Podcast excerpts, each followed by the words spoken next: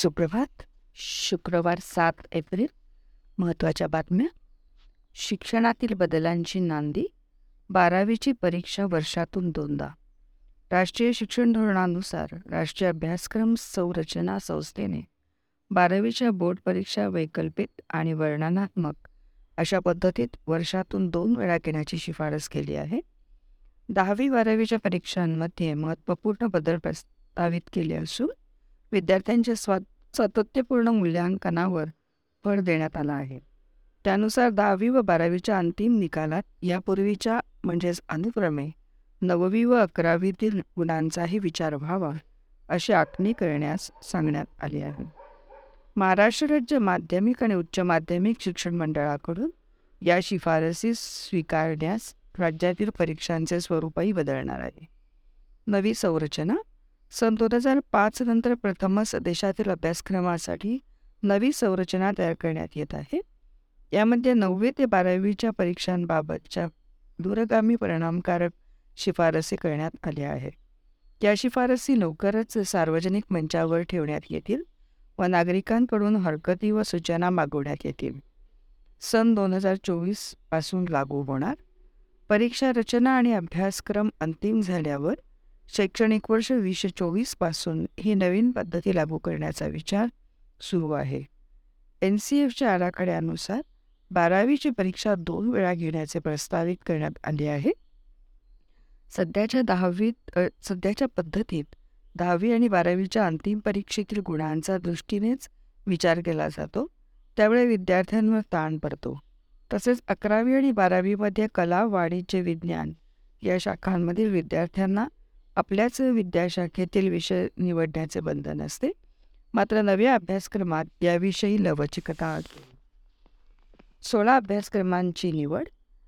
N C एफने अभ्यासक्रमांच्या निवडीबाबतही शिफारसी केल्या आहेत. विद्यार्थ्याला अकरावी आणि बारावी या दोन वर्षात बोर्ड परीक्षा देताना वेगवेगळ्या सोळा अभ्यासक्रमांची निवड करता येईल. चार टप्प्यांमध्ये विद्यार्थ्यांना हे अभ्यासक्रम निवडावे लागतील. यामध्ये समाजशास्त्र शाखेतील इतिहास विषयाची निवड केल्यास विद्यार्थ्याला इतिहास विषयाचे चार अभ्यासक्रम पूर्ण करावे लागतील. त्यानंतर विद्यार्थ्यांनी विज्ञान शाखेतील भौतिकशास्त्र विषय निवडल्यास भौतिकशास्त्रातील चार अभ्यासक्रम पूर्ण करावे लागतील. नव्या शैक्षणिक धोरणाची अंमलबजावणी सुरू करण्यात आली असून त्याचा पहिला टप्पा म्हणून राज्यातील सर्व विद्यापीठांच्या पदवी अभ्यासक्रमाचे स्वरूप जून वीसशे तेवीसपासून बदलण्यात येणार आहे. काय आहे बदल? नव्या शैक्षणिक धोरणानुसार क्रेडिट फ्रेमवर्कमध्ये major minor elective skill courses ability enhancement enhancement अशा प्रकारांमध्ये विद्यार्थ्यांना विषयाची निवड करता येणार आहे. त्यामुळे आता पुढील वर्ष शैक्षणिक वर्षापासून विद्यार्थी पदवी अभ्यासक्रमात पन्नास टक्के अभ्यासक्रम हा मेजर विषयात शिकवला जाणार असून उर्वरित पन्नास टक्के अभ्यासक्रम वेगवेगळे विषय कला कौशल्य शिकून पूर्ण करता येणार आहे. शैक्षणिक धोरणानुसार बदल. नव्या राष्ट्रीय शैक्षणिक धोरणाच्या अंमलबजावणीबाबत सावित्रीबाई फुले पुणे विद्यापीठामध्ये गुरुवारी परिसंवादाचे आयोजन करण्यात आले होते. या परिसंवादात धोरणाच्या अंमलबजावणीसाठी राज्य सरकारने नेमलेल्या सुकाणू समितीचे अध्यक्ष डॉक्टर नितीन करमळकर सदस्य प्राचार्य डॉक्टर अनिल राव व प्राध्यापक आर डी कुलकर्णी यांनी मार्गदर्शन केले. राज्यात सर्वत्र होणार बदल? जून वीसशे तेवीसमध्ये राज्यातील सर्व सरकारी आणि खाजगी स्वायत्त महाविद्यालये विद्यापीठांमध्ये पदवी अभ्यासक्रमाचे स्वरूप बदलले. विद्यार्थ्यांनी एक मेजर विषय निवडल्यानंतर त्यांना मायनर इलेक्टिव्ह स्किल कोर्सेस निवडता येतील. हे विषय कला वाणिज्य विज्ञान या विद्या शाखेशी संबंधित असतील. असे डॉक्टर अनिल राव यांनी सांगितले.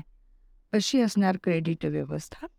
एखाद्या विद्यार्थ्यांनी बी एस सी फिजिक्स असा अभ्यासक्रम निवडला तर त्याचा फिजिक्स हा मेजर विषय असेल. पन्नास टक्के क्रेडिट विद्यार्थ्याला फिजिक्सशी संबंधित विषय शिकून मिळेल. उर्वरित पन्नास टक्के क्रेडिट विद्यार्थी कला वाढीचे विज्ञान वेगवेगळी कौशल्ये यापैकी कोणतेही विषय निवडून घेऊ शकतो. पदवी अभ्यासक्रमासाठी एकूण एकशे वीस ते एकशे बत्तीस क्रेडिट असतील. अशी माहिती डॉक्टर नितीन करमळकर यांनी दिली. सांख्यिकी आयोगावर भारत स्पर्धात्मक निवडणुकीत अभूतपूर्व पाठिंबा मिळाल्याने भारताची संयुक्त राष्ट्रांच्या सांख्यिकी आयोगाचा सदस्य म्हणून निवड झाली आहे. जाग त्यामुळे जागतिक संघटनेच्या सर्वोच्च सांख्यिकी संस्थेत भारत दोन दशकांनंतर परतला आहे.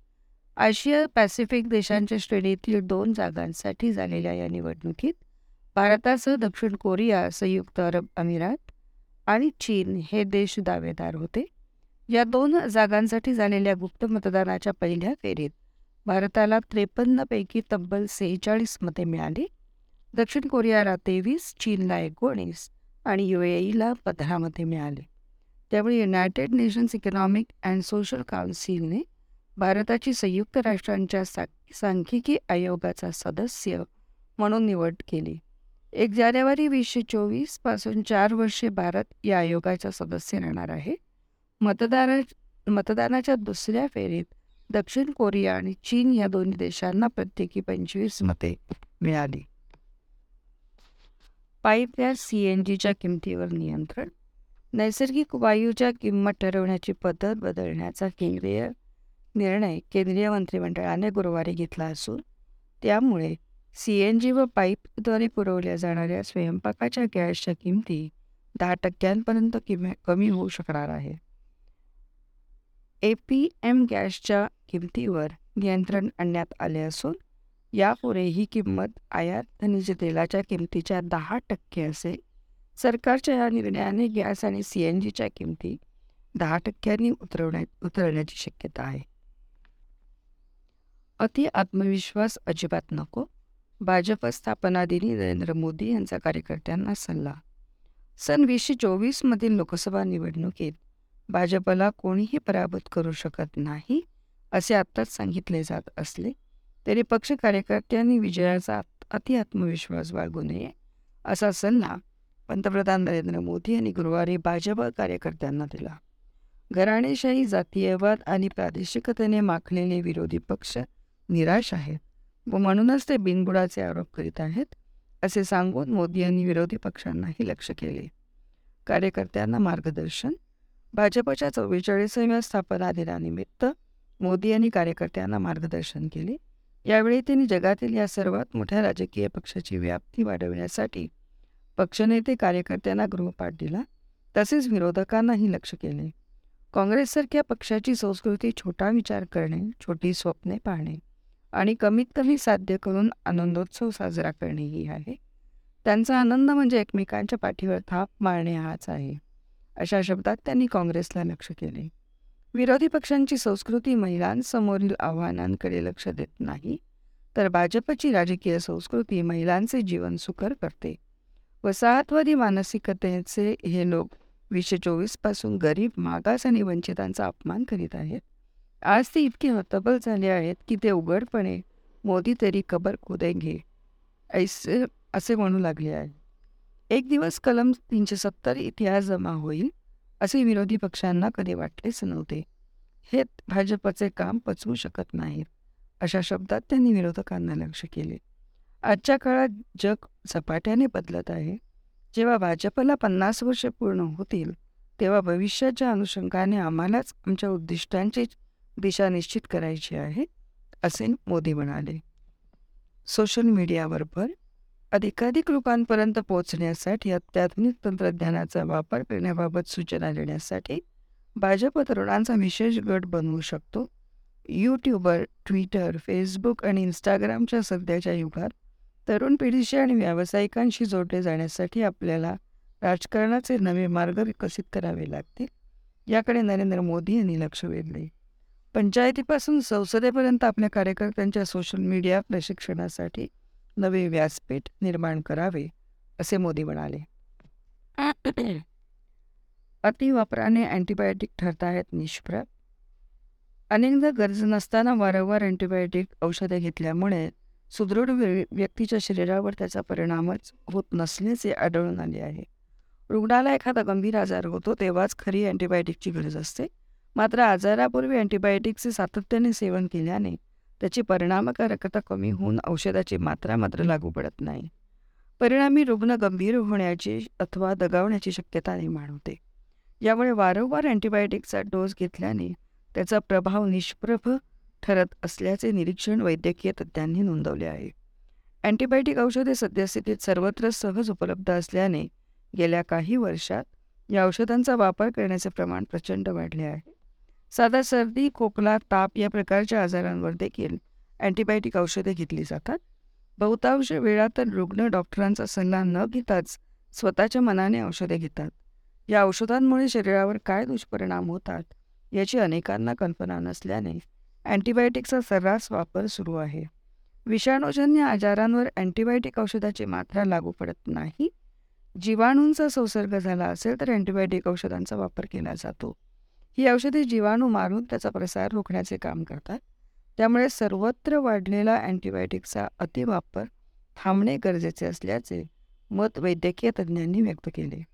अँटीबायोटिक औषधे डॉक्टरांच्या सल्ल्यानेच घेणे अपेक्षित आहे मात्र प्रत्यक्षात असे होताना दिसून येत नाही. शरीरामध्ये काही चांगले जीवाणू असतात. हे जीवाणू शरीरासाठी उपयुक्त असतात. मात्र गरज नसताना अँटीबायोटिक घेतल्यास हे जीवाणू नष्ट होतात.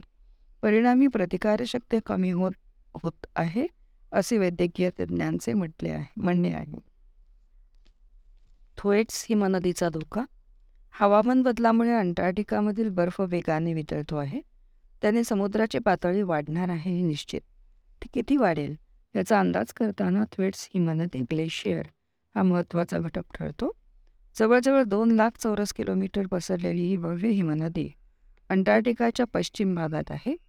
एका अंदाजानुसार जगातील समुद्र पातळीच्या वाढीत थ्वेटचे योगदान चार टक्के आहे.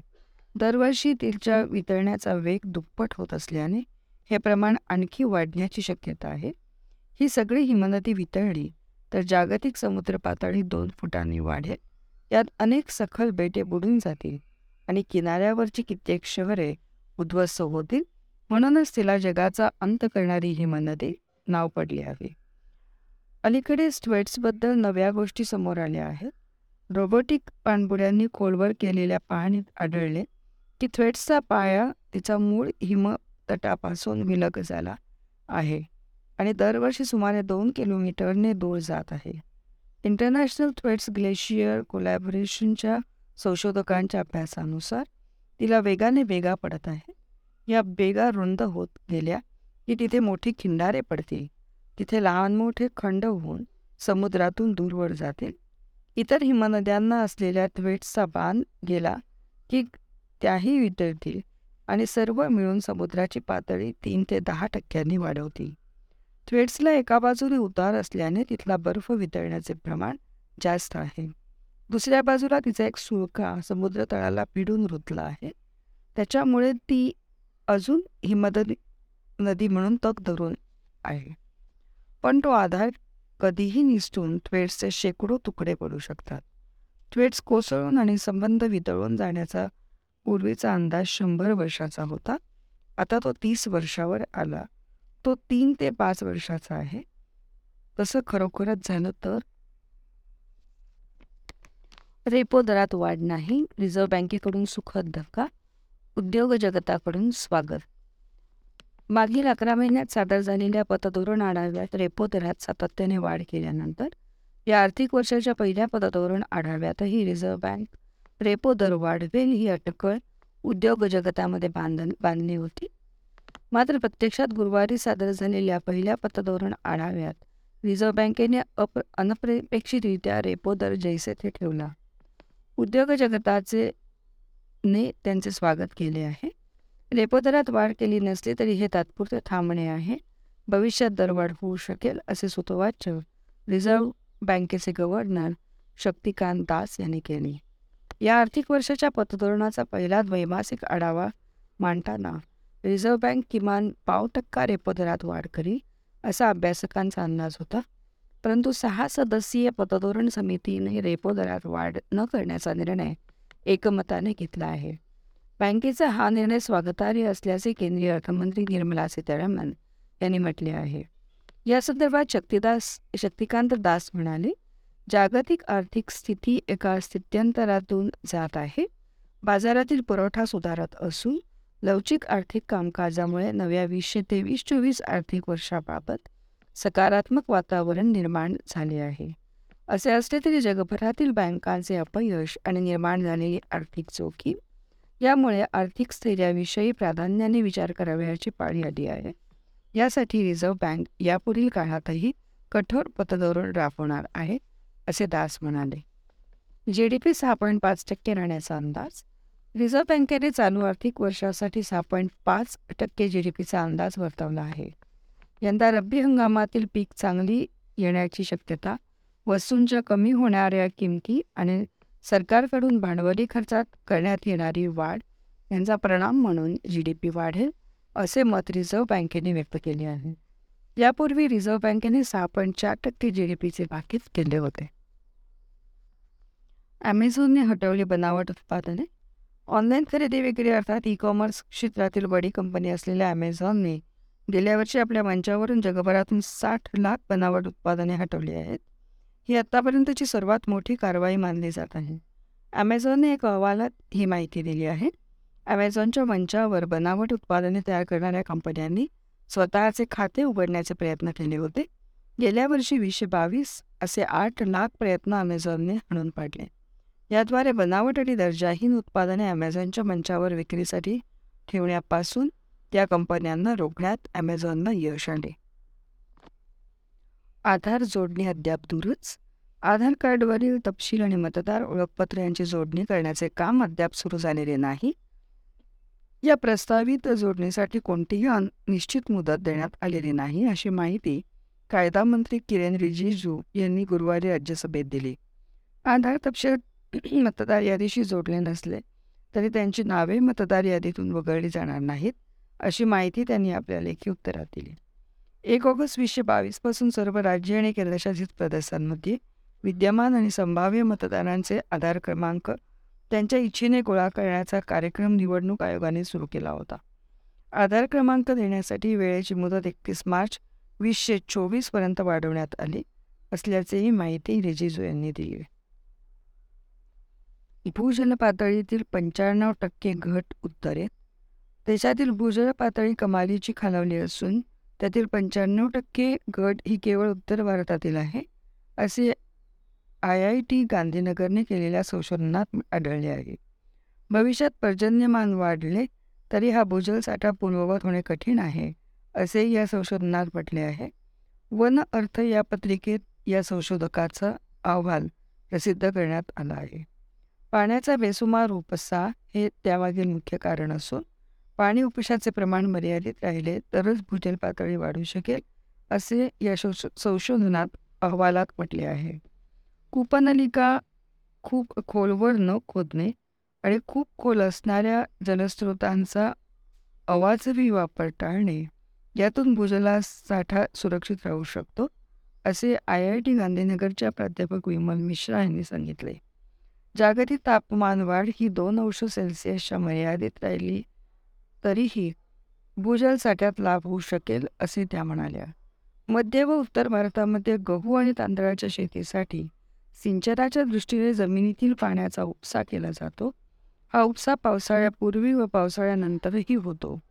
याकडे या संशोधनात लक्ष वेधण्यात आले आहे. त्याचवेळी मुबलक पावसामुळे दक्षिणेतील भूजल साठ्यामध्ये वाढ झाल्याचे दिसत आहे असेही त्या अहवालात म्हटले हवा आहे. वेगळ्या पिकाचा विचार व्हावा.